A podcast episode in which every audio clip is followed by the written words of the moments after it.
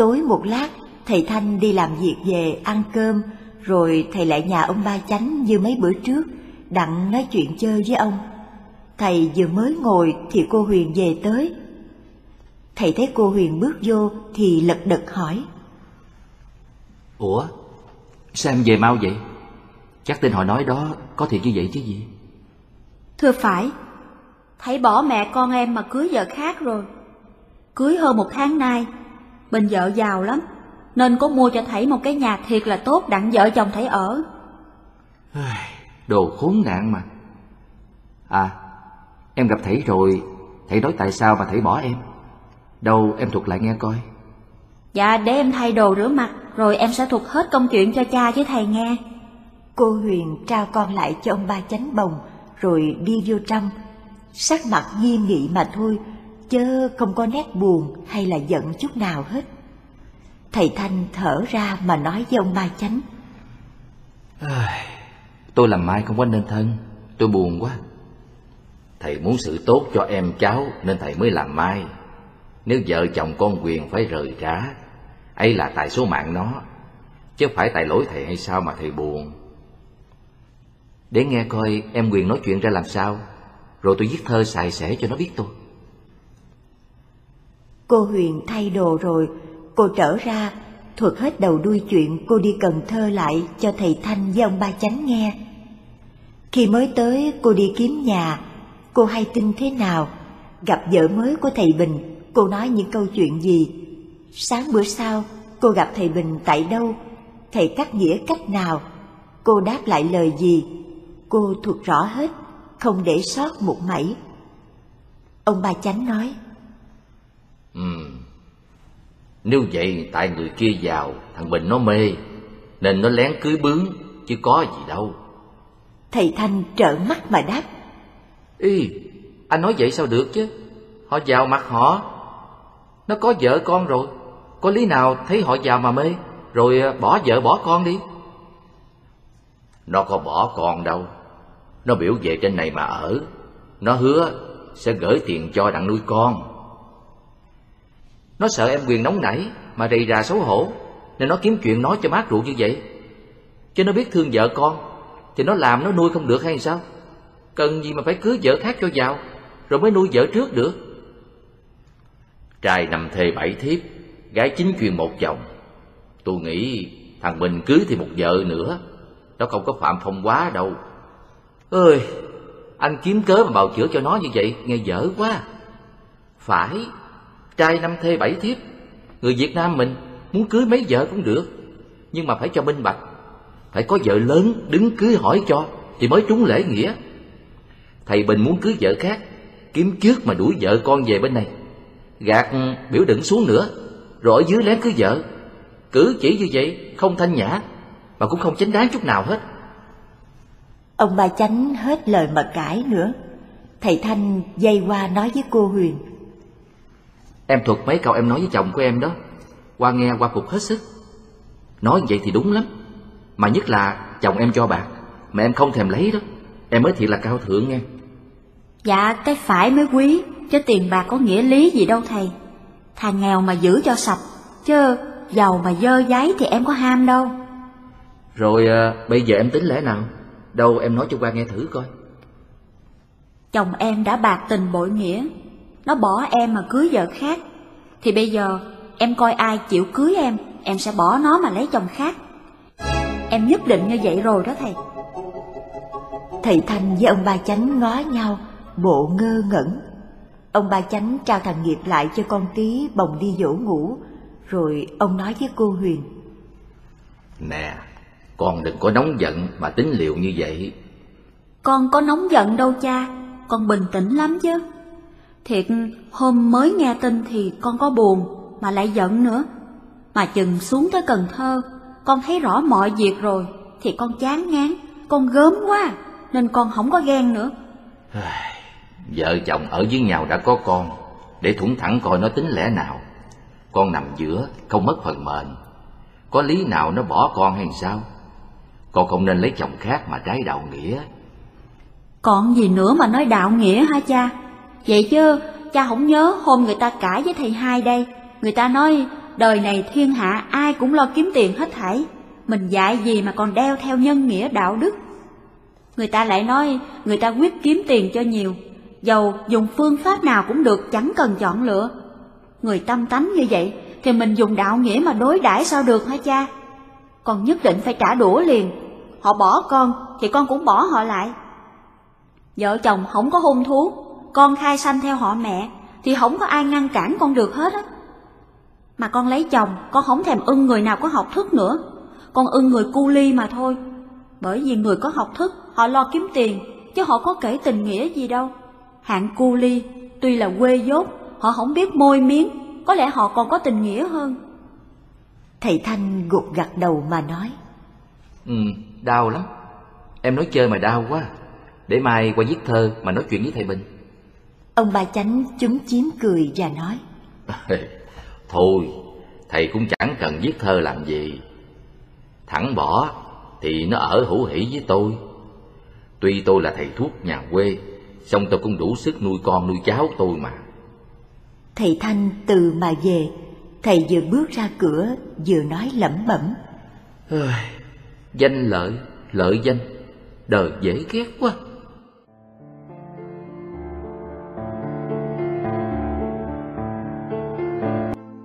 Phần thứ hai. Sắc không, không sắc. 25 năm. Trong khoảng một phần tư thế kỷ ấy Cuộc đời dời đổi chẳng biết bao nhiêu mà kể xiết. Có kẻ hèn lại trở nên sang Mà cũng có người giàu hóa ra nghèo. Có kẻ hiền lương lại chết mất Còn có người hung bạo vẫn sống hoài. Võ Như Bình làm ký lục Lần lần thăng lên chức tri huyện rồi bây giờ lại lên tới chức tri phủ. Ông cũng còn tùng sự tại Cần Thơ và cũng còn ăn ở với cô Hai Hương. Duy chồng tóc đã bạc nhiều, vợ răng đã rụng bộn. Niềm vợ chồng vẫn còn đầm ấm. Hiềm gì bấy lâu nay không có con, nên bây giờ trong gia đình có vẻ quạnh hiu ít nhiều.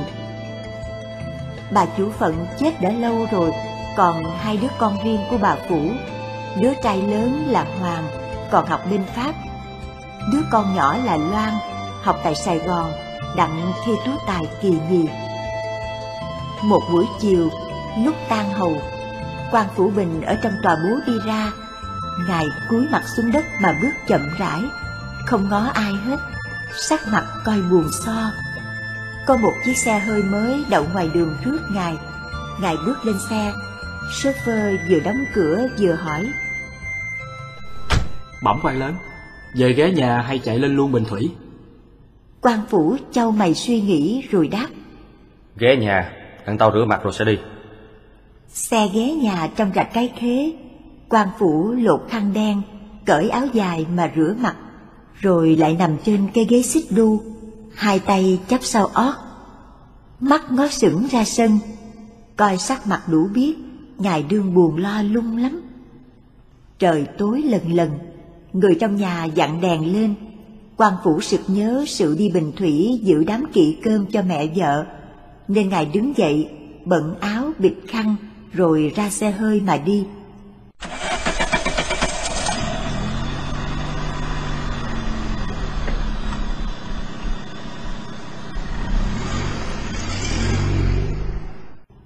Nhà của bà chủ phận ở Bình Thủy cũng còn y như xưa. Duy cái nhà lớn bây giờ đã cũ, còn phía sau thì cây lẫm lúa hồi trước đã phá bỏ và đã cất lại hai cái lẫm khác dài hơn. Mỗi cái dễ đựng tới ba bốn ngàn dạ. Từ ngày bà chủ chết rồi thì nhà của bà để lại làm nhà thờ, hai cái lẫm để trữ lúa.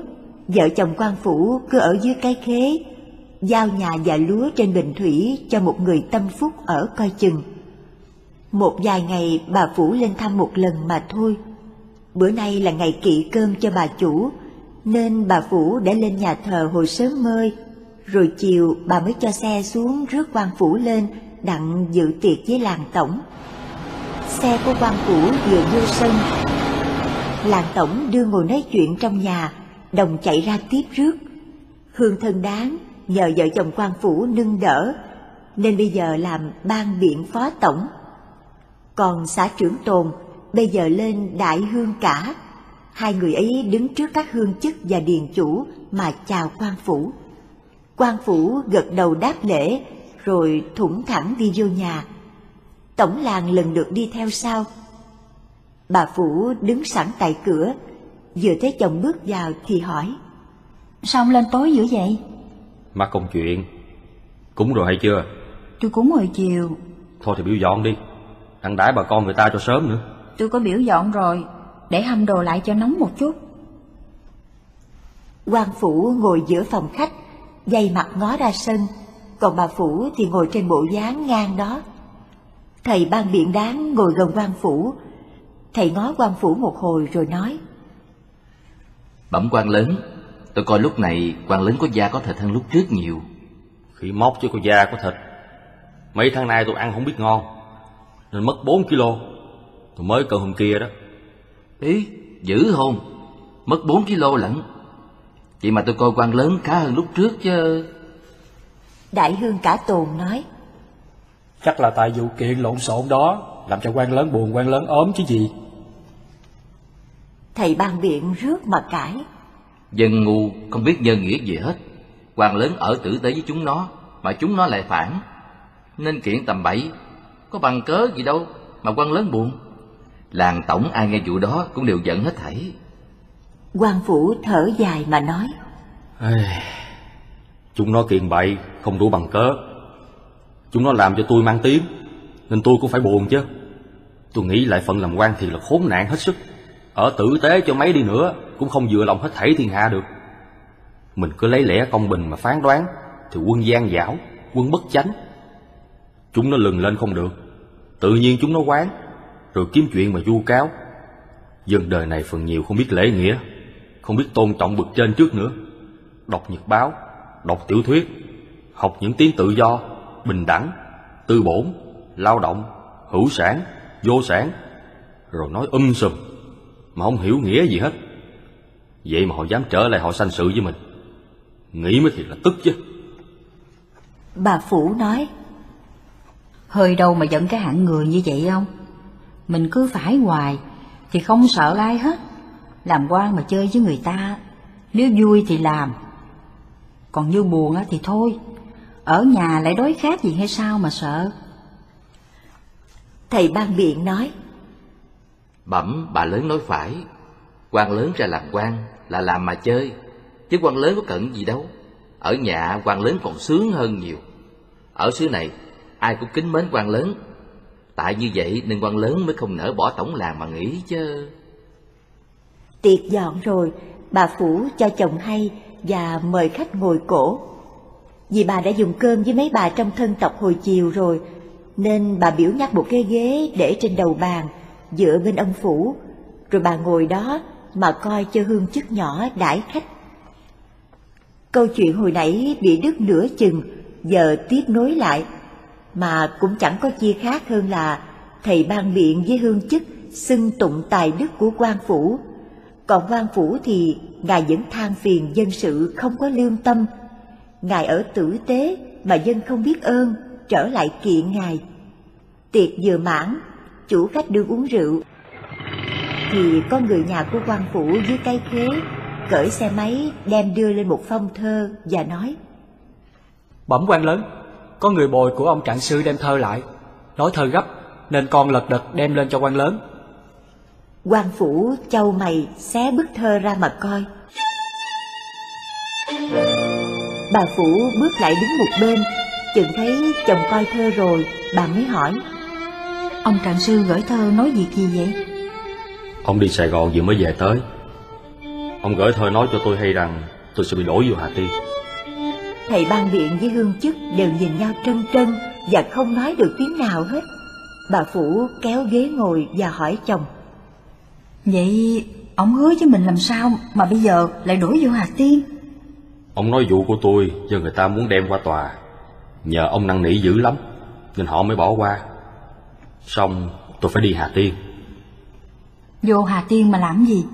Được ở đây á, thì làm nửa chơi Còn như phải đổi ở xứ khác á, Thì gửi đơn xin từ chức phức cho rồi Tôi không có bằng lòng cho ông đi đâu hết Nói ngang với bà vậy sao được Dù muốn thôi Cô phải đi vô Hà Tiên rồi sẽ gửi đơn chứ Bỏ mà về nhà cho rảnh, đừng thèm đi đâu hết. Rồi đây có cuộc tuyển cử hội đồng quản hạt, mình bỏ chức tri phủ ra tranh cử mà làm hội đồng quản hạt còn thông thả hơn. Thầy ban biện gật đầu mà nói.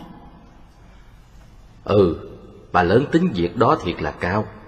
Nếu quan lớn được ngồi mãi trong tỉnh này, thì làm mà chơi. Chứ vô Hà Tiên, có ích gì mà làm nữa. Đi rồi, nhà của ruộng đất ngoài này ai coi? Làm hội đồng quản hạt cũng sang trọng vậy, mà lại thông thả, khỏi đổi đi đâu hết.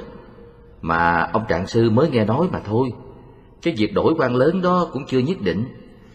Vậy quan lớn không còn làm thế nào ở luôn tại tỉnh này cho tới hưu trí hay sao?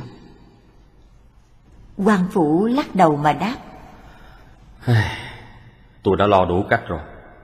Cùng thế Mới cãi đến ông trạng sư đó. Ông đi Sài Gòn về Mà ông nói như vậy thì chắc chắn rồi. Chẳng còn nghi ngờ gì nữa. Ê, đi bất tiện quá. Làm quan thì phải dời đổi. Ở hoài một chỗ sao được? Tôi ở đây đã 25 năm rồi.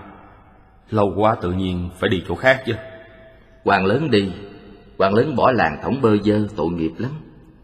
Ai cũng kính mến quan lớn hết thảy. Nếu quan lớn đi thì ai cũng buồn hết. Sao thầy dám chắc? Làng tổng đều yêu mến tôi thì ờ, quan lớn ở đây 25 năm rồi. Quan lớn giúp người này đỡ người nọ. Ai cũng nhờ quan lớn hết thảy. Làm sao mà không yêu mến quan lớn được? Quan phủ ngồi suy nghĩ không nói nữa. Bà phủ hỏi thầy ban biện. Thầy nói ở đây làng tổng đều yêu mến ông lớn hết. Ví như ông lớn ra tranh cử hội đồng quản hạt. Làng tổng họ sẵn lòng bỏ thăm hết thảy cho ông lớn hay không? bẩm bà lớn sự đó cầm chắc trong tay ông trời xuống đây mà tranh cũng không lại quan lớn đừng nói người phàm Mà quận này gồm tới Sóc Trăng, Bạc Liêu, chứ phải một tỉnh Cần Thơ mà thôi. Không biết cử tri ở hai tỉnh dưới họ có sẵn lòng bầu cử quan lớn như trên Cần Thơ vậy hay không? bẩm bà lớn làng tổng trong hai tỉnh dưới họ không biết quan lớn nên khó chịu một chút nhưng hãy quan lớn chịu tốn tiền việc việc gì cũng xong hết Muốn ra tranh cử thì phải tốn tiền chứ làm sao? Tốn nhiều lắm á là ít chục ngàn chứ bao nhiêu mà sợ.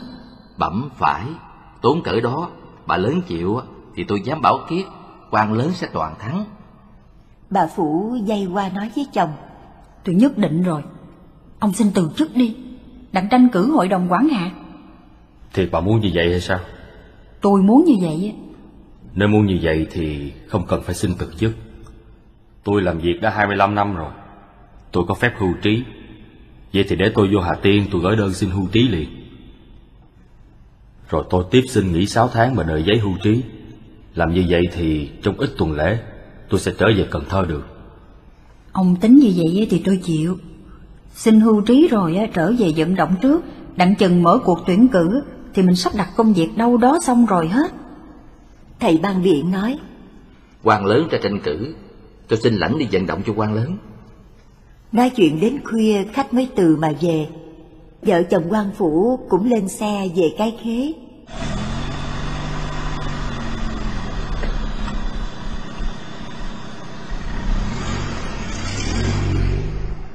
Thiệt quả trong ít bữa có giấy đổi quan phủ bình về Hà Tiên. Ngài tuân lệnh đi tự chức. Vô tới đó, Ngài liền gửi giấy tờ xin hưu trí và gửi đơn xin nghỉ 6 tháng rồi trở về đi vận động đặng tranh cử hội đồng quản hạt.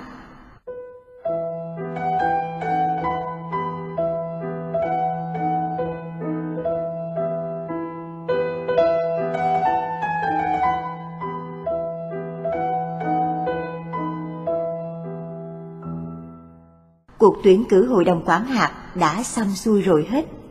Ba tỉnh Cần Thơ, Sóc Trăng, Bạc Liêu đã khai thùng thăm ra mà đếm rồi đánh dây thép cho nhau. Mỗi người ra tranh cử được số thăm ở tỉnh nào bao nhiêu, người ta biên rành rẽ và dán trước cửa tòa bố. quan tri phủ hồi hưu võ như bình thất cử. Ngài thua người ta xa lắm. Số tranh cử năm người mà ngài đứng về thứ tư, lại thua người thứ ba tới 450 lá thăm. Xét số thăm từng tỉnh thì sự thất bại của ngài chính tại cử tri Cần Thơ vì họ bỏ thăm cho ngài ít quá, số thăm trong hai tỉnh kia kéo không nổi. Bà Phủ ngồi ngoài xe hơi mà đợi tin, chừng nghe thất bại thì biểu shopper đưa bà về liền.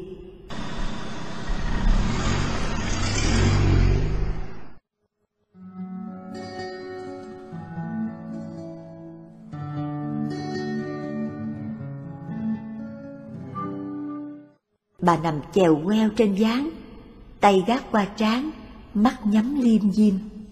Cách một lát, quan phủ cũng về tới. Ngài nằm ngay trên ghế xích đu, thất chí não lòng nên sắc mặt xui xị. Những bộ hạ đi vận động mua thăm và đãi cử tri lần lượt về đủ hết. Kẻ tức giận la lối om sòm, người than phiền làm tổng không biết ơn nghĩa, tham tiền trở mặt. Vợ chồng quan phủ nằm lặng thinh, không nói một tiếng chi hết.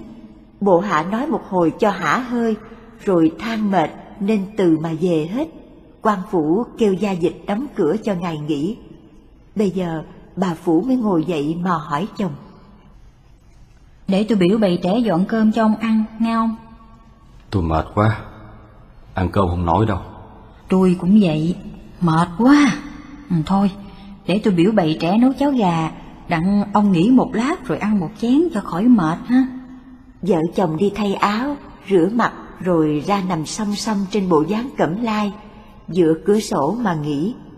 Trong nhà vắng teo, chứ không phải rần rộ như mấy đêm trước nữa. Bà Phủ nằm một hồi rồi thở dài mà nói. Tôi nghĩ lại việc nhà thì tôi buồn hết sức. Tại tôi mà ông phải chịu xấu hổ về sự thất bại này. Bà cũng đã lo hết sức. Tại cái mạng của tôi không được làm đại biểu cho dân thì thôi. Bà có lỗi gì đâu mà buồn. Tại tôi xúi dục ông xin hưu trí, đặng ra tranh cử, nên mới có cái nhục thất bại này. Nếu mà tôi để cho ông làm quan luôn, vô Hà Tiên ở ít lâu, rồi xin đi tỉnh khác, thì cái danh vọng của ông còn yên nguyên, có ai dám khinh rẻ ông đâu. Thôi, việc đã qua rồi, dù mình tiếc nó cũng không lấy lại được. mà nhắc lại làm gì? Tôi khuyên bà đừng có buồn nữa. Đường công danh của con người chẳng khác nào được qua núi. Ban đầu ở dưới trảng thủng thẳng mình đi dốc mình lên đảnh. Mà hễ tới đảnh là chỗ cao chót vót rồi. Tự nhiên mình phải xuống thấp. Chức tri phủ là chức cao hơn hết trong đường công danh của tôi. Thiệt lòng tôi cũng không có lòng trèo cao nữa. Mà cái mạng của tôi cho tôi tới đó mà thôi. Vậy tôi phải chịu. Tôi không than phiền chi hết. Tôi xin bà đừng có buồn, đừng nhớ tới việc đó nữa. Để trí yên tĩnh mà dưỡng tinh thần. Mấy tháng nay bà lo nên bà mất sức nhiều. Vậy để nghỉ vài bữa rồi tôi đem bà đi Sài Gòn, đặng đi đốc tờ coi mạch và cho thuốc tiếp dưỡng mới được. Ông cũng ốm dữ quá, ông cũng phải tiếp dưỡng vậy. Thôi để nghỉ ít bữa rồi mình đi với nhau. Ông biểu tôi đừng có thèm nhớ tới việc tuyển cử nữa. Không nhớ làm sao được. Họ lấy tiền của mình mà họ bỏ thăm cho người khác. Nghĩ tức quá mà. Bà có tin thử coi cuộc tuyển cử là mình tốn hết thảy là bao nhiêu hay không? Bốn chục ngàn đồng bạc bán lúa hôm tháng giêng. Tôi để riêng trong túi đó. Thủng thẳng lấy ra xài gần hết. Còn không được hai ngàn Nếu vậy thì tốn nhiều quá. Tốn bao nhiêu tôi cũng không tiếc. Tôi tức là tức cử tri trong tỉnh mình. Họ quen biết mình hết thảy mà họ lại trở mặt. Trong hai tỉnh dưới á, mình thua thăm người ta Tôi không có giận. Mình kể chắc cử tri ở tỉnh mình mà họ trở mặt Không chịu bỏ thăm cho mình. Xấu hổ là ở chỗ đó đó. Quan phủ ngồi dậy đốt một điếu thuốc mà hút và nói Ở đời Lúc mình có thế lực Ai cũng theo bợ đỡ kính trọng hết thảy. Đến chừng mình thất thời Thì giàu người thân thích họ cũng trở mặt. Nhân tình thì vậy đó Có gì lạ đó. Ông làm quan ở đây 25 năm Ông giúp đỡ tổng làng dân sự luôn luôn. Nay ông có việc Ông cậy họ mà lại còn đưa tiền cho họ xài nữa. Mà họ lấy tiền rồi bỏ thăm cho người khác. Ai, Nhân tình như vậy thì chịu làm sao được? Cách vài bữa dài Có một thầy cai tổng nói chuyện với tôi làm cho tôi sợ lắm. Nói chuyện gì mà ông sợ? Nói cử tri các làng tính báo hại tôi. Tiền thì họ lấy mà họ không thể bỏ thăm cho tôi. Họ nói tôi chặt đầu lột da người ta mấy chục năm nay mới làm giàu. Bây giờ thì phải móc bớt tiền bạc ấy lại. Tôi nghe như vậy tôi lo quá. Ngặt gì đã lỡ cuộc rồi Nên phải ráng mà theo chứ thối lui sao được. Họ nói như vậy sao họ không nghĩ Ông làm quan có thể nào mà không thọ của thiên hạ được? Mà ông giàu có phần nhiều là nhờ của nhà. Chứ nào phải ăn của thiên hạ mà có tới năm sáu chục ngàn giả lúa ruộng đó đâu. Chừng họ không thương Họ muốn nói tiếng gì lại không được. Hmm, Thiệt thiên hạ nhiều chuyện quá. Tôi nói lại cho bà nghe chơi Chứ tôi không có kể gì đến thứ đồ nói xấu tôi đâu. Họ nói giống gì mặc kệ họ. Tôi hứa chắc từ ra sắp lên. Tôi không dạy để cho họ gạt đang lấy tiền nữa đâu. Và thôi, Tôi không ham công danh gì nữa hết. Ở không mà ăn, Có buồn thì thả xe hơi đi chơi cho khỏe tấm thân. Làm ông nhà giàu sung sướng hơn ông gì hết thảy. Người nhà nấu cháo gà rồi bưng lên một mâm. Hai ông bà dùng cháo rồi mới đi ngủ.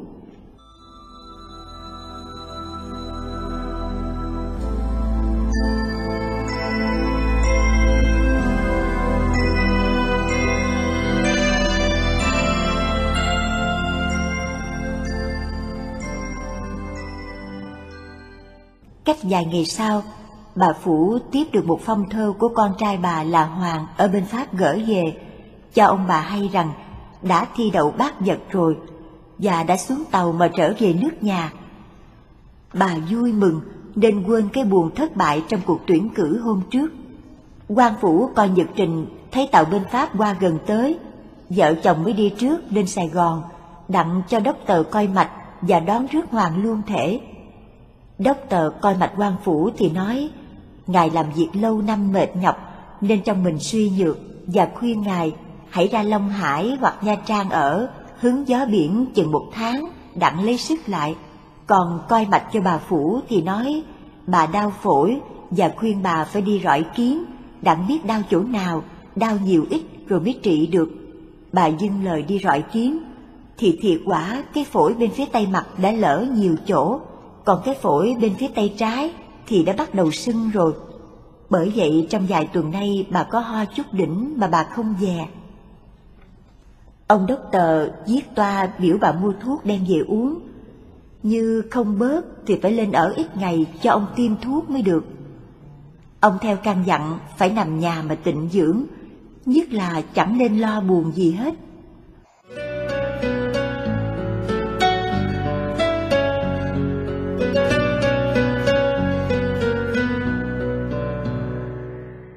Hoàng về tới, vợ chồng quan phủ xuống tàu mà rước lên nhà hàng, lại xin phép cho cô Loan là con gái của bà phủ nghỉ học ít bữa, đặng anh em mẹ con vui chơi với nhau, cho quên nỗi nhớ thương mấy năm phân rẽ. Về Cần Thơ ở chung một nhà được vài ngày, quan phủ dòm coi Hoàng đối với ngài có ý nghi kỵ, nhiều khi đương nói chuyện vui cười với mẹ, mà hễ thấy dạng ngài thì nín khe, lại lộ sắc buồn. Ngài muốn để cho mẹ con vui chơi với nhau thông thả ít ngày, hoặc may bà hết bệnh, nên Ngài khuyên bà ở nhà ráng uống thuốc, rồi Ngài đi một mình ra Nha Trang hứng gió. Thiệt nhờ con, nên hôm nay bệnh của bà Phủ dòm đã bớt nhiều, bà ăn được ngủ ngon, lại cũng ít ho nữa. Một đêm, bà Phủ đương nằm trên gián nói chuyện với cô Loan, Hoàng đi qua lại ngoài sân một hồi rồi trở vô nhà, nhắc một cái ghế lại ngồi gần mẹ, vừa cười vừa hỏi.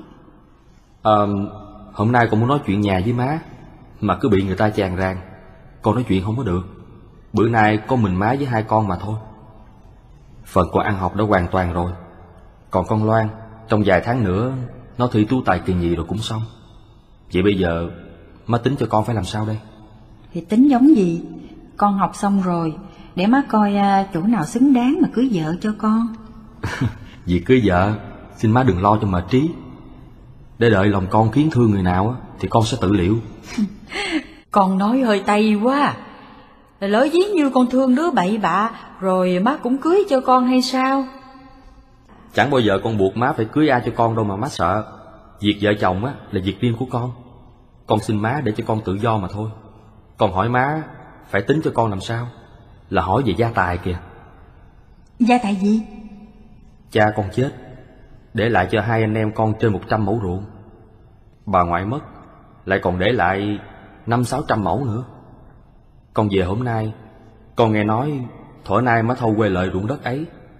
Má có mua thêm 400 mẫu Mà đứng bộ nữa. Bây giờ con thành nhân rồi. Con xin má tính giao ruộng đất ấy lại cho hai anh em con cai quản. Chứ má lấy chồng khác Mà má thâu hết sự nghiệp ấy Đặng để cho thiên hạ hưởng Thì tội nghiệp cho hai anh em con quá. Bà Phủ nghe dứt lời, bà lồm cồm ngồi dậy, ngó ngay Hoàng mà nói rất nghiêm chỉnh rằng Má lo cho con học thành thân, đặng con đòi gia tài hay sao? Con đừng có dạy mà nói bậy như vậy, má nghe má buồn lắm. Con xin lỗi má. Con vẫn biết Hễ con nói chuyện ấy thì chắc má không vui. Nhặt về sự nghiệp của cha con Sự nghiệp của bà ngoại con Mà con không được hưởng Để cho người dân họ hưởng Thì con uất ức quá Không thể không nói được Sao con nói xiên nói xéo ông Phủ vậy con? Con nói ngay bóp Chứ có nói xiên nói xéo ai đâu Nhờ có ông Phủ dạy dỗ lo lắng, nên ngày nay con mới được như vậy đó. Ổng là người ơn. Tuy không sanh nhưng có dưỡng, sanh dưỡng đạo đồng.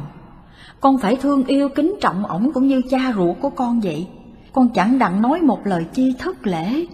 Nếu cha và bà ngoại của con không để ruộng đất lại Thì chắc gì ông nuôi tụi con Con không hiểu gì hết, con đừng có nói dại. Ổng vì nhân nghĩa nên ở đời với má, chứ nào phải thấy má có sự nghiệp lớn mà ổng ham đâu con. Ổng làm quan, lúc đắc thế đắc thời, tiền bạc ổng thiếu gì. Mấy trăm mẫu ruộng má mua thêm đó là ruộng của ổng. Ổng xuất tiền bạc của ổng ra ổng mua. Xong làm quan á, không có được phép sắm ruộng đất ở trong cái chỗ mình trấn nhậm, nên ổng muốn má đứng bộ giùm cho ổng đó chứ. Nếu vậy thì hai mươi mấy năm nay Quê lợi của cha và bà ngoại con Má làm việc gì mà hết đi vậy? Con không được phép ra vấn má. Con nào đâu dám. Vì má cãi với con Nên con phải nói cho cạn lẽ chứ. Bây giờ ổng hưu trí rồi. Vậy để ổng về đây á Má sẽ làm giấy tờ Má trả những ruộng đất má đứng bộ giùm đó lại cho ổng. Dạ thưa không được. Con xin lỗi với má. Nếu má làm như vậy Thì con sẽ ngăn cản. Con ngăn cản tới cùng. Con xin hỏi má. Một đàn là con Một đàn là chồng. Má đành lòng lấy sự nghiệp của con để bù sớt cho chồng hay sao? Má nói tiền bạc mua ruộng đất đó là tiền bạc của ổng Chứ không phải của má. Má đứng bộ giùm cho ổng mà thôi. Má nói như vậy Chứ có bằng chứng gì đâu. Còn tiền bạc của má mua ruộng đó Thì đủ bằng cớ lắm. Quê lợi ruộng của cha và của bà ngoại con mỗi năm tới ba mươi mấy ngàn dạ. Mà nuôi hai con ăn học mỗi năm tốn ít ngàn đồng bạc chứ bao nhiêu. Số còn dư Má mua thêm ruộng đó mà để lại cho hai con. Sự ấy là lẽ tự nhiên. Má hỏi thiên hạ thử coi Họ có nói giống con vậy không? Con bà Phủ nghẹn họng, không nói được nữa. Hoàng nói tiếp. Hồi con còn nhỏ dại Chẳng nói làm chi Bây giờ con đã thành nhân rồi.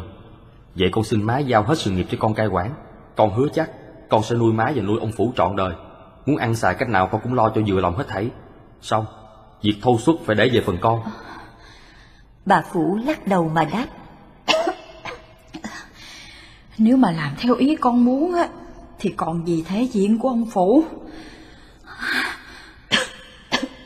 Nghe con nói chuyện nãy giờ Sao cái ngực của má nó nặng triệu triệu Mà má lại mệt quá Thôi con đừng có nói nữa Để cho má nghỉ Bà vừa nằm xuống thì huyết trong họng tuôn ra có cục.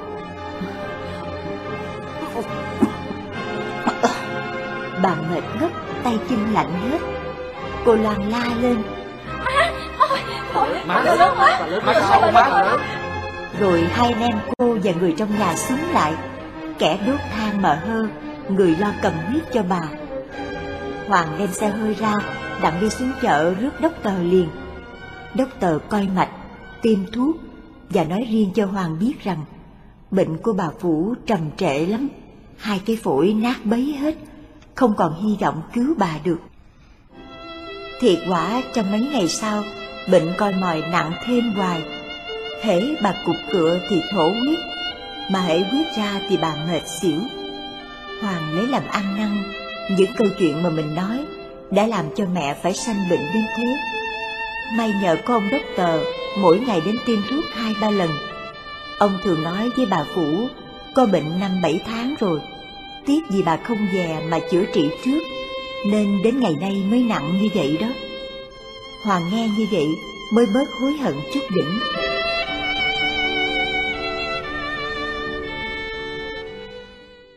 Một buổi sớm mai, bà Phủ khỏe được một chút. Bà kêu hai con lại đứng gần mà nói. Hai con đã khôn lớn rồi. Dầu má có chết cũng chẳng hại gì. Má còn lo có một việc là lo cho ông Phủ. Hai con phải đánh dây thép ra Nha Trang xin ổng về lập tức. Đặng má tính việc nhà với ổng. Hôm mới ra tới, Ông có gửi thơ nói ở nhà hàng gì đó. Con coi thơ lại mà đánh dây thép. Hoàng không dám cãi lời mẹ nữa, liền viết dây thép và sai người đi gửi liền. Qua bữa sau, bà Phủ tắt hơi, mà quan Phủ Bình chưa về tới. Hoàng thâu chìa khóa tủ sắt, tủ cây mà giữ hết, rồi lo sắp đặt cuộc tống tán mẹ. Liệm rồi quan Phủ mới về tới nhà. Ngài ôm quan tài mà khóc.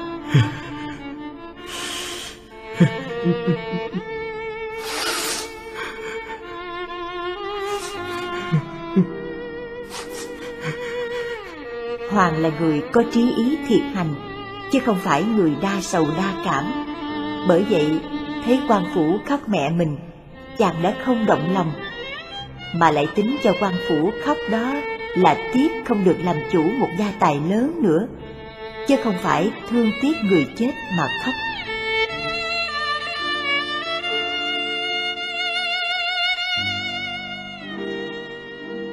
Đời người như một giấc mộng Cô Hai Hương trước kia là một người đàn bà quá chồng ở trong chốn giường ruộng. Nhờ cô còn trẻ tuổi, lại sót chút sắc đẹp, mà nhất là nhờ cô có sẵn một gia tài lớn, nên phần cô được làm bà phủ, được thiên hạ kính trọng kiên nể. Còn phần con của cô thì cũng học đã thành nhân, khỏi lo vất vả.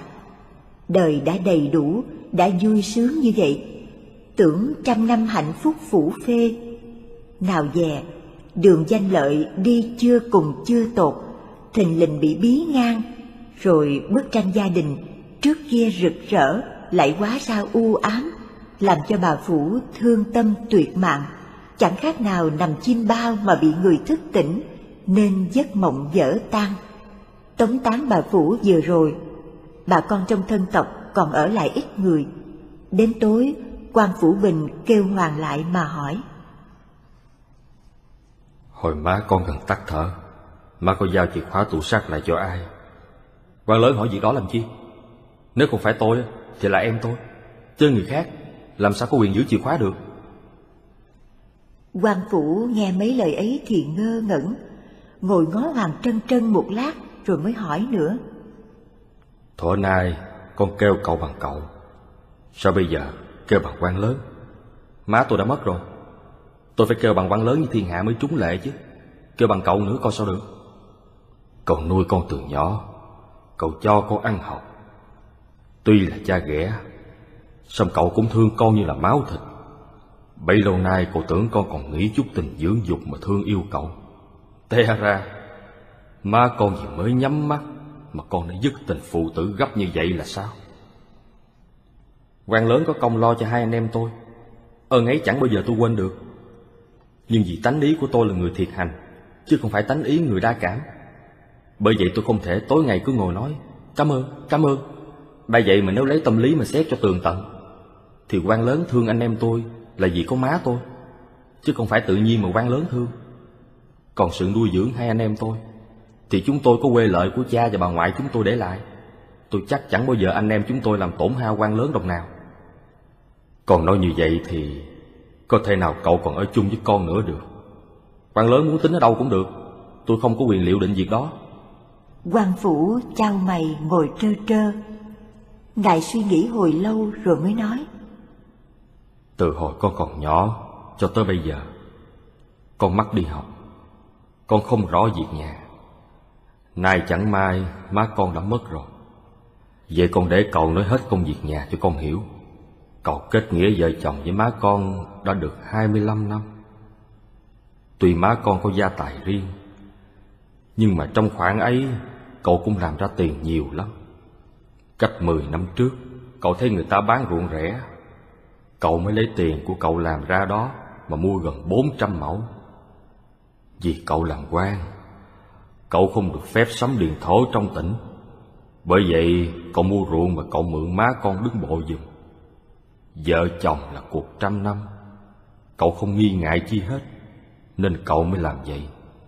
Cậu không về Má con mạng vắng đập bỏ cậu mà theo ông, theo bà. Cậu lấy làm tức, Lúc má con đau nặng. Cậu không có ở nhà, đặng má con trối lại việc nhà cửa với cậu trước mặt các con cho con hiểu. Thôi, Việc đã qua rồi. Chẳng nên than phiền làm chi. Bây giờ con muốn tính việc nhà với con như vậy. Ờ Những ruộng đất của ông thân con Và bà ngoại con đứng bộ, Thì cậu giao hết cho con. Còn những ruộng đất cậu mua mà cậy má con đứng bộ giùm đó, Thì cậu lấy lại cậu hưởng. Bây giờ cậu hưu trí rồi, Cậu có phép đứng bộ ruộng đất. Hai con là người kế nghiệp của má con.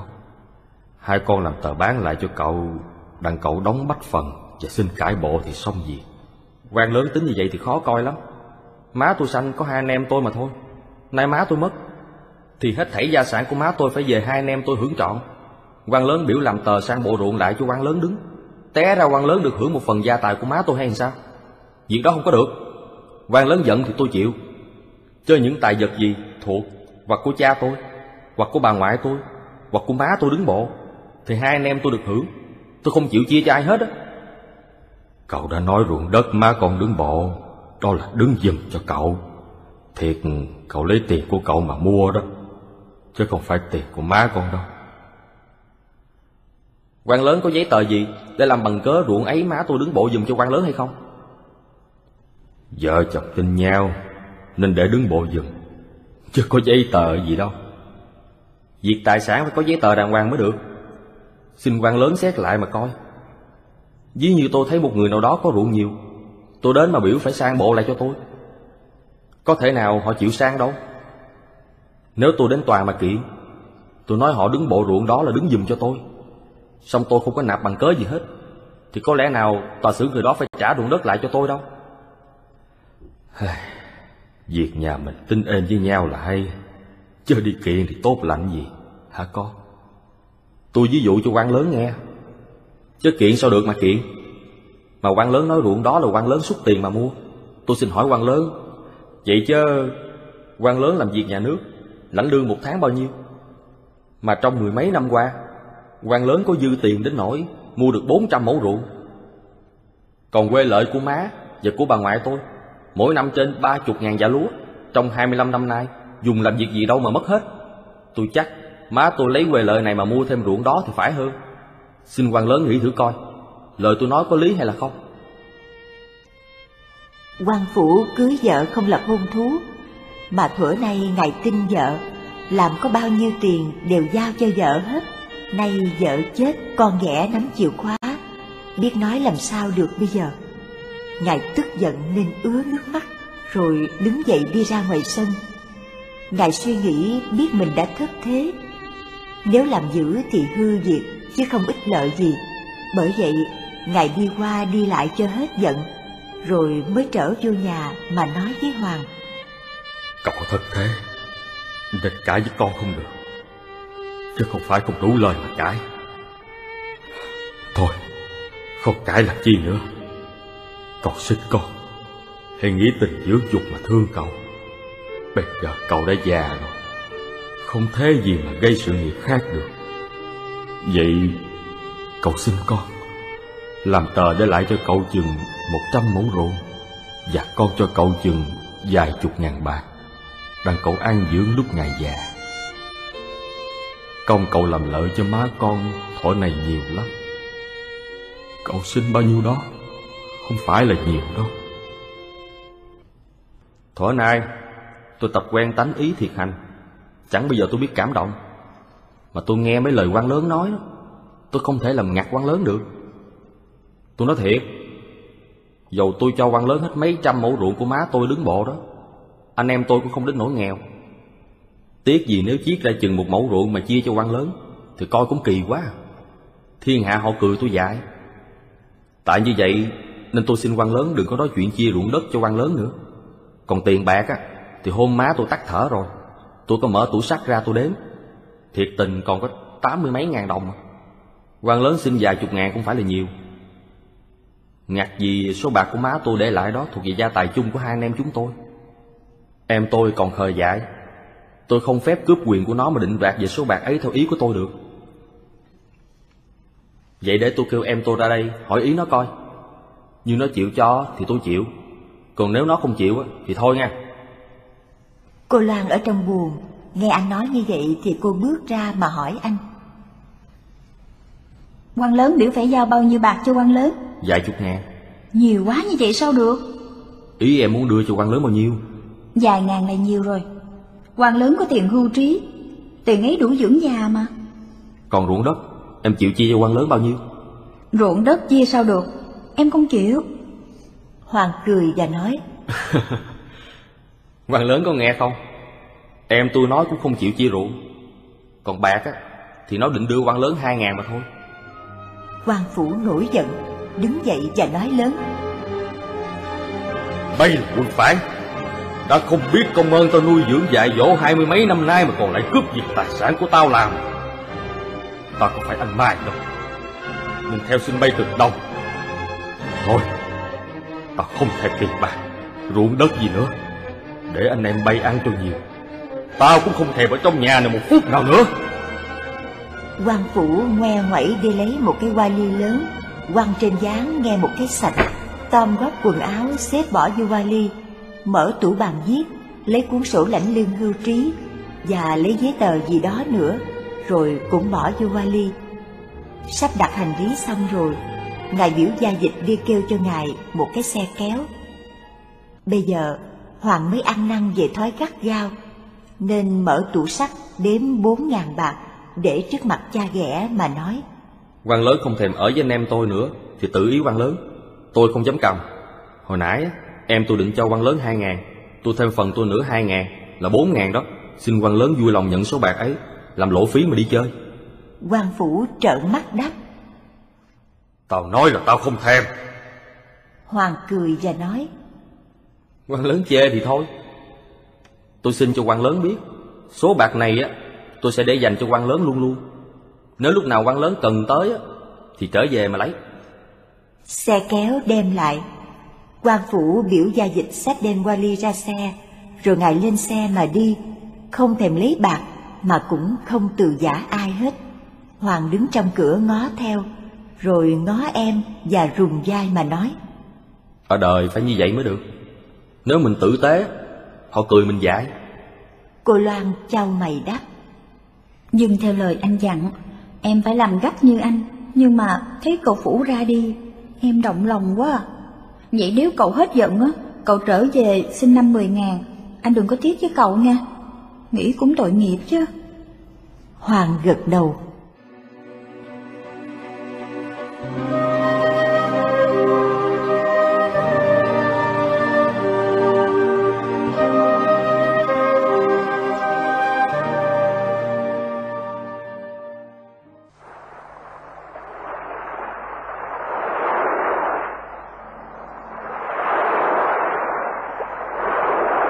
Về chiều, ở rũng tàu, phía bãi sau, nước đương lớn, gió đương thổi hiu hiu. Hơi nước, hơi gió hiệp nhau, làm cho bầu không khí rất mát mẻ. Xa xa ngoài khơi, mặt biển linh láng nổi lên cao, bị ánh mặt trời chiều dọi nên nhuộm màu vàng vàng. Mấy chiếc thuyền đánh lưới đều trương buồm nhắm bến mà về. Thuyền chạy rề rề, cánh buồm trắng trắng. Bên phía tay trái, núi Miệt Long Hải, Long Phú nằm dâng ngang một dãy, uốn éo chỗ thấp chỗ cao như ai phết một vết xanh lè nơi góc trời xám xám. Gần trong bờ, bị gió đùa nên mặt nước cuộn có dòng thành sóng.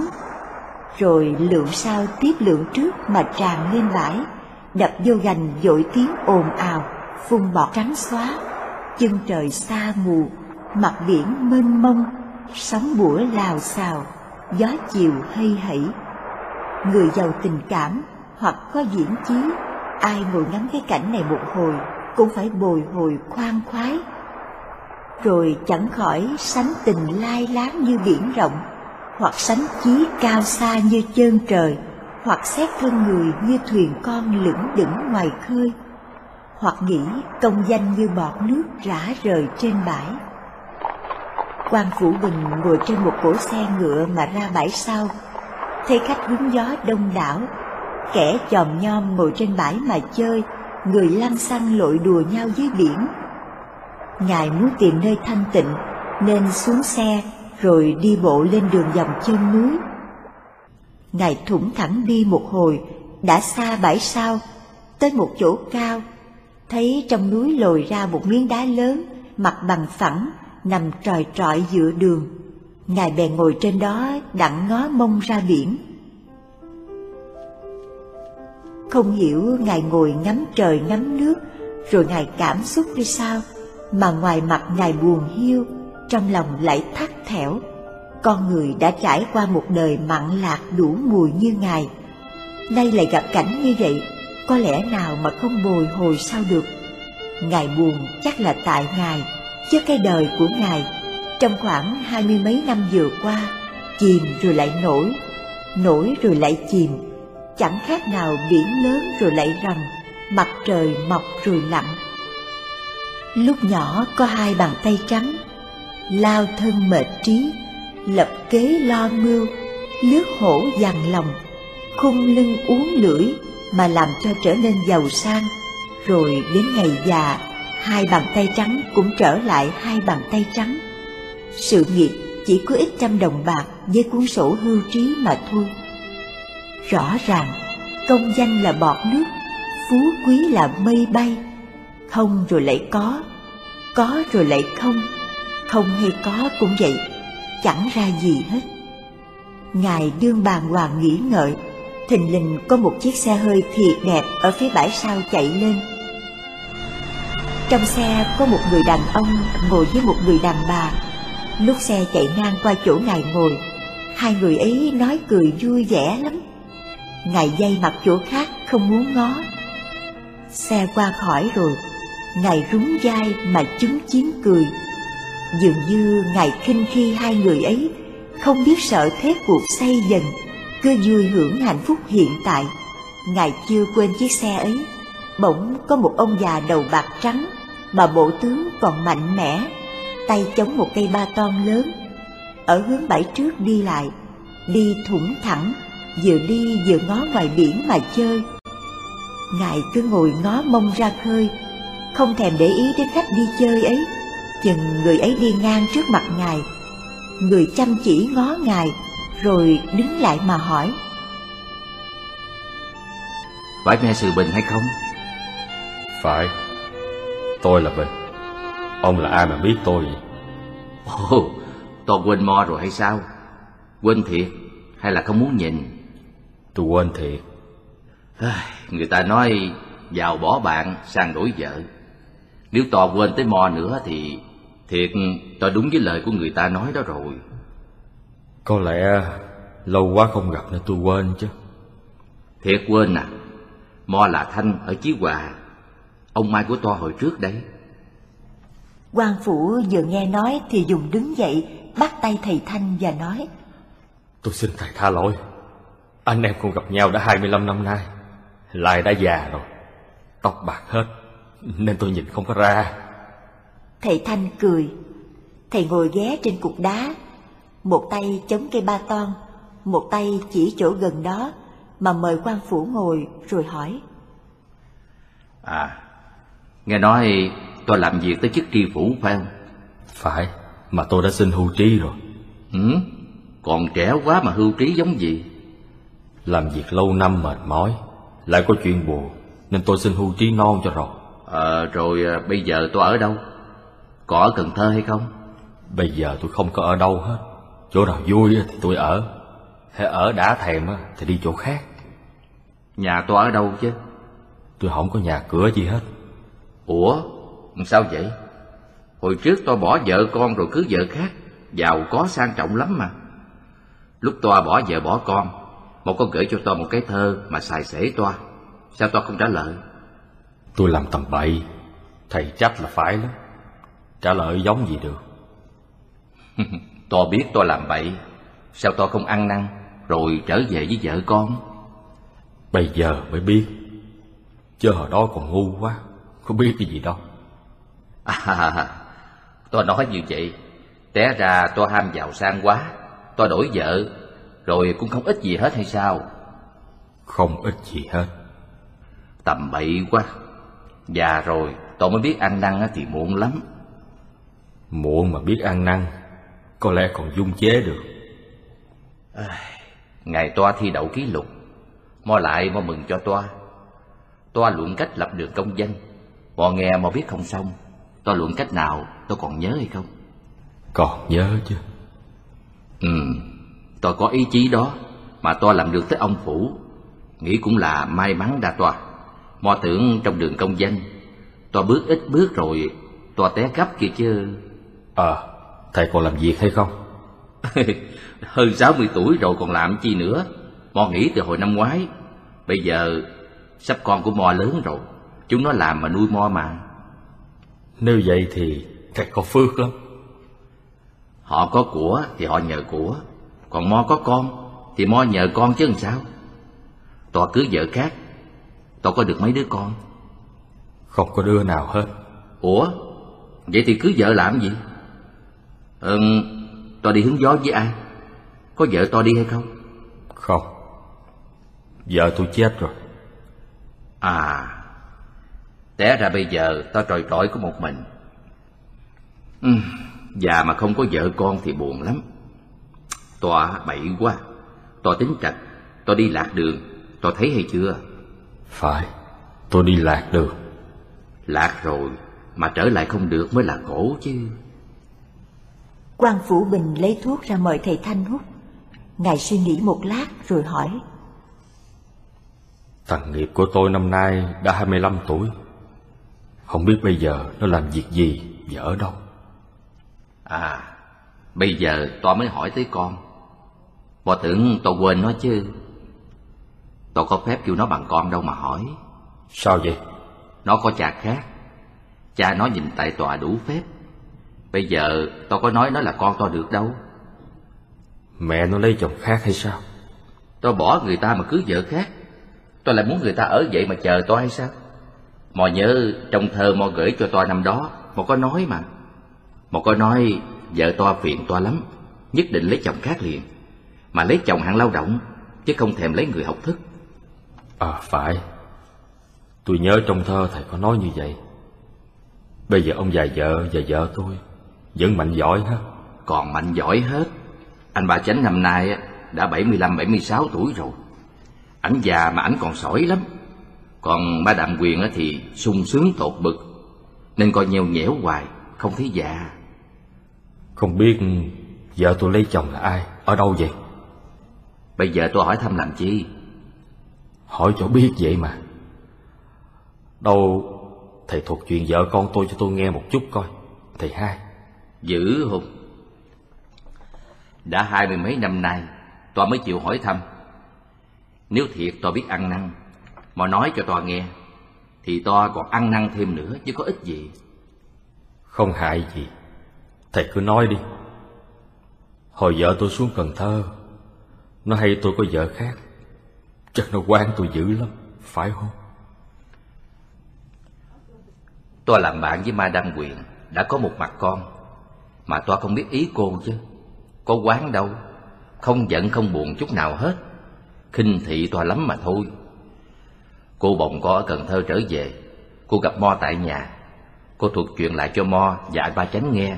Rồi cô nói Toa với cô không còn tình nghĩa gì nữa hết. Cô sẽ lấy chồng khác liền. Mà lấy chồng trong hãng của Ly. Người đàn bà đó, Coi bộ thiệt thà mềm mỏng. Mà tánh khí thiệt can cường. Mo không về chút nào hết. Mo tưởng cô giận cô nói vậy. Té ra cách vài tháng sau, Thiệt có ưng thằng thợ can. Làm thợ máy trong hãng xe hơi với Sài Gòn đó Tôi nhớ không? Tôi không nhớ. Coi kìa Thợ can Ở cái nhà ngói nhỏ hai căn Xéo xéo cửa ông ba chánh đó. À à Tôi nhớ nó rồi. Người đi làm Mặc bộ đồ màu xanh đó mà. Phải rồi. Thợ can nói cưới một trăm đồng bạc Anh ba chánh còn thương toa Ảnh dục và không chịu gả. Nói à, để đợi một ít lâu Coi như thiệt tôi bỏ đứt rồi sẽ hay. Mà đam quyền cãi với ảnh dữ quá Nhất định ưng thợ can. Chẳng bao giờ thèm ngó mặt toa nữa đâu mà chờ. Túng thế Anh ba chánh phải chiều theo ý con mà gả. Lê thợ can Thì có gì đâu mà nói là sung sướng tột bực. Ê, nhờ ưng thợ can Nên mới sung sướng đó đa. Hồi mới cưới vợ Thợ can làm thợ Ăn mỗi ngày có một đồng rưỡi. Thủng thẳng lên hai đồng Rồi hai đồng rưỡi rồi ba đồng một ngày. Nghề máy xa hơi nó giỏi thật, Nên ông chủ hãng cưng nó lắm. Nhờ nó ăn lương lớn lại nhờ vợ chồng nó tiện tặng, Nên trong mấy năm Nó có vốn đến năm bảy ngàn. Có vốn rồi, Thợ can mới tách ra, Mà lập riêng cái gara để sửa xe hơi. Nó sửa giỏi, Nên xe nào cũng đưa lại cho nó sửa hết thảy. Bởi vậy làm trong ít năm, Nó có tới năm ba muôn. Nó mua một dãy phố ở đại lộ De La Somme. Rồi mở hãng lớn mà sửa và sơn xe hơi. Lại cũng có mua bán xe nữa. Hãng có một sự can để hiệu là Grand Gara du Vietnam. Tôi không biết hay sao? Mấy năm nay tôi ít đi Sài Gòn Nên không biết. Hãng kinh doanh lắm mà. Chừng nào tôi về Sài Gòn Tôi ghé lại đó mà coi. Bây giờ mong sự can Giao cho con của toa Là mong sự nghiệp cai quản. Mong sự can coi chừng vậy thôi Vợ chồng dắt nhau đi chơi hoài sung sướng lắm. Thằng nghiệp của tôi cai quản một hãng xe hơi được hay sao? Ờ Đi học bên Tây chín mười năm Có bằng cấp bác vật về bá nghệ Lại có bằng cấp chuyên môn về máy xe hơi nữa. Sao lại cai quản không được? Tôi không về mà được vậy. Thầy Thanh tiếp. Mong sự can ở dễ chịu lắm. Tuy nghiệp là con ghẻ Nhưng y thương như con ruột. Y ra giữa tòa mà nhận là con Rồi cho nó ăn học hẳn hoi Bây giờ nghiệp kế chí cho y đó. Tại vợ chồng tôi hồi trước không có làm hôn thú. Hồi sanh thằng nghiệp á Phải khai theo họ mẹ. Nên mong sự can mới nhìn là con được. Vậy chứ làm sao? Con của toa mà bây giờ người khác nhờ Thiệt uổng quá. Người ta có công nuôi dưỡng cho ăn học Thì người ta nhờ. Tôi không ức gì. Mong sự can ở đời coi được lắm Lo cho con ghẻ ăn học hoàn toàn Mà lại có cất một cái nhà thật tốt trên Chí Hòa Để cho anh ba chánh ở. Chúa Nhật hãng đóng cửa nghỉ Thì vợ chồng y mới về trển. Cất nhà chỗ nào? Thì à, cất tại miếng đất của ông ba chánh đó. Thằng nghiệp có vợ rồi hay chưa? Ừ, nó ở bên Tây mới về vài tháng nay Vợ đâu mà cứ gấp vậy. Cách mấy bữa rài Mò có lại nói chuyện với anh bà Chánh. Anh nói có người ở biệt lục tỉnh Muốn gả con cho thằng Nghiệp. Người đó giàu lắm. Sự làm xui coi bộ cũng gần thành rồi. Vậy thì chắc trong ít tháng nữa Nó sẽ có vợ. Nó được vậy thì tôi cũng mừng cho nó. À còn phần to bây giờ. Có ruộng đất phố xá gì đâu Tôi nói cho Mo nghe thử coi. Không có gì hết. Bây giờ có ít trăm đồng bạc Với cuốn sổ để lãnh tiền hưu trí mà thôi. Hừ, Hồi làm gì? Tôi làm tới ông phủ Mà kiếm tiền không được hay sao Tôi làm ra tiền nhiều lắm chứ Tại không có mạng làm giàu Nên tiêu hết Đó, tỏ thấy hay chưa? Ở đời, tranh danh trục lợi cho lắm, nghĩ không có ích gì. Có chí như mong sự can, cũng làm giàu, rồi sung sướng được. Không cần phải sanh sự, phải lo làm ông này ông kia làm chi. quan phủ ngồi buồn hiu không nói nữa thầy thanh đã thấy mặt trời chen lặng bèn đứng dậy, rủ quan phủ về. Hai người cùng đi xuống bãi sau, rồi trở vô chợ, thủng thẳng đi bộ mà nói chuyện. Quan phủ bình đương buồn vì số mạng của ngài không được hưởng phú quý trọn đời, mà ngài còn nghe chuyện vợ con như vậy nữa, thì ngài hổ thầm. Bởi vậy, vô tới chợ rồi, ngài kiếm cớ từ việc thầy thanh. Đêm đó ngài ngủ không được, cứ ngồi trên bãi trước cho tới sáng.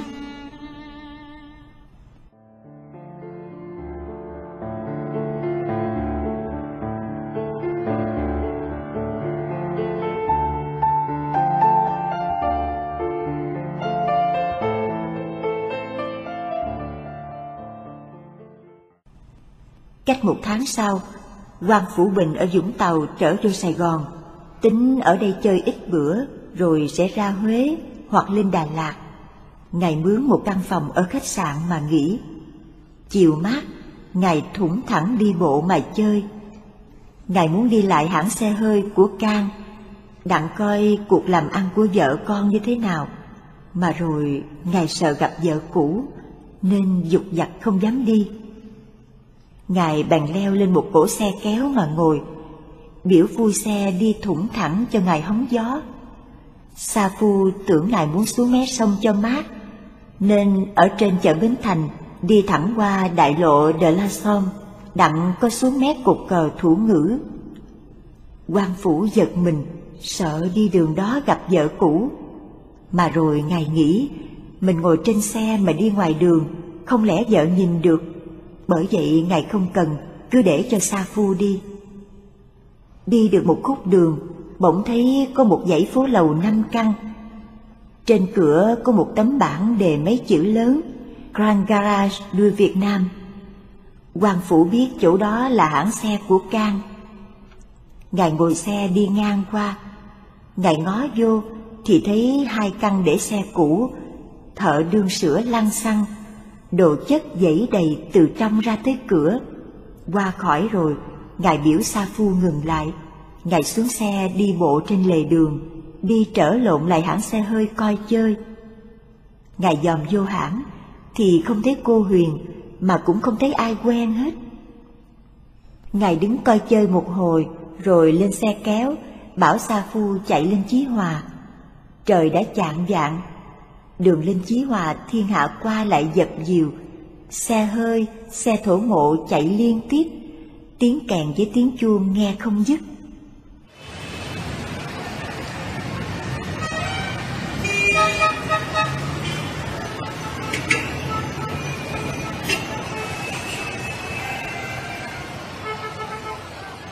quan phủ bình thấy cảnh cũ đường xưa thì ngài bồi hồi trong lòng.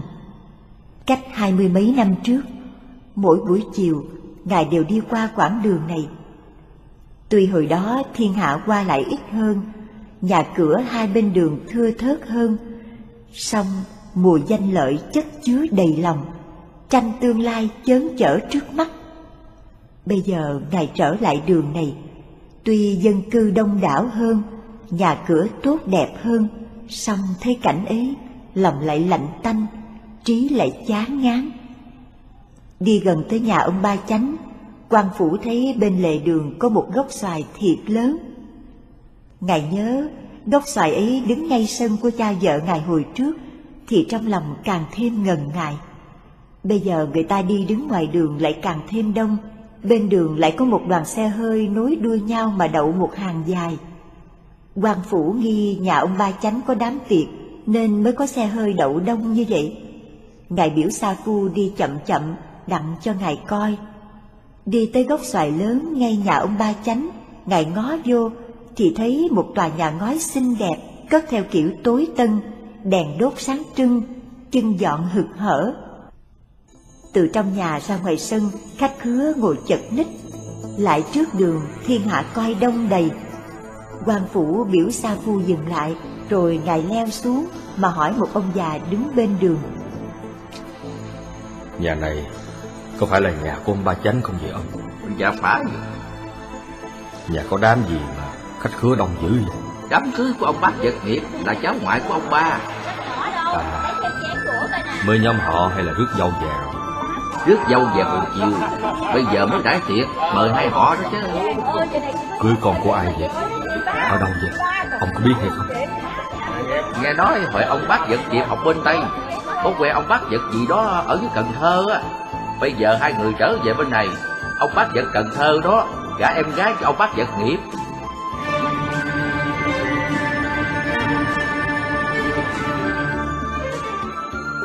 Ông Phủ nghe nói như vậy thì nghi hoàng gả cô Loan cho nghiệp. Ngài chăm chỉ ngó vô sân, rồi ngó vô nhà, thấy một ông già tay cầm cây quạt lông trắng ngồi giữa nhà mà quạt hơi. Ngài mới hỏi nữa, Ờ, phải ông già ngồi trong đó là ông ba chánh hay không? Phải, ông ba chánh đó đà. Ờ, còn dâu rể là người nào vậy? Ông không biết hay sao? À, dạ không. Ở ngoài sân nãy giờ mới dắt nhau đi vô nhà. Kia kìa, bà đương đứng trước cửa kia là mẹ của bác vật nghiệp đó. Ờ, phải. Bà đó tôi biết. Ờ, còn cha của bác Nhật Nghiệp ở đâu? Ờ, ờ, kia kìa, người ngồi bàn giữa ngoài sân. Đừng nói chuyện với thầy Hai Thanh đó, ông thấy không? Ờ, ờ, tôi thấy rồi. Người bận áo màu xanh đó phải không? Phải, Ê kia kìa, dòng rể đừng bước xuống thềm đi ra sân kìa.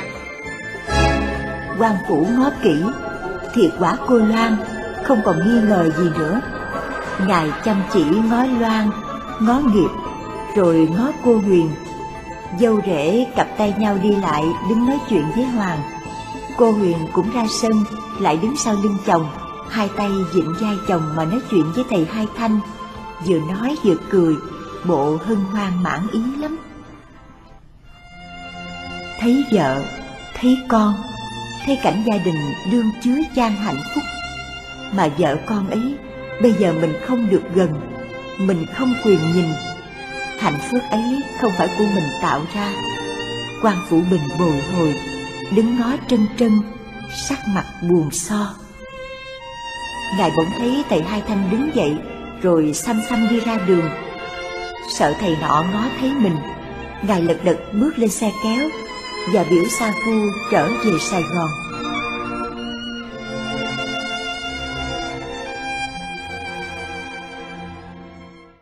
Vĩnh Hội, tháng 11 năm 1938 Mời quý thính giả đón theo dõi phần tiếp theo.